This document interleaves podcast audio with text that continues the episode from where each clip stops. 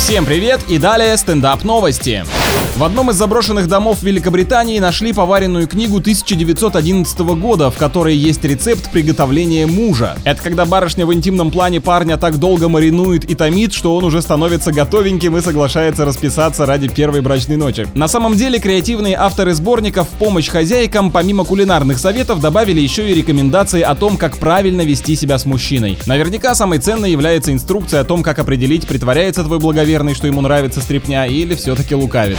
Жительница Британии поздно вечером смотрела телевизор и параллельно ела большой бургер. Во время очередного укуса прозвучал громкий щелчок, и оказалось, что девушка вывихнула челюсть, ей даже пришлось сделать серьезную операцию. Да уж, хищниками нам с вами уже никогда не стать. Даже у приготовленной и неживой добычи получилось остаться несъеденной.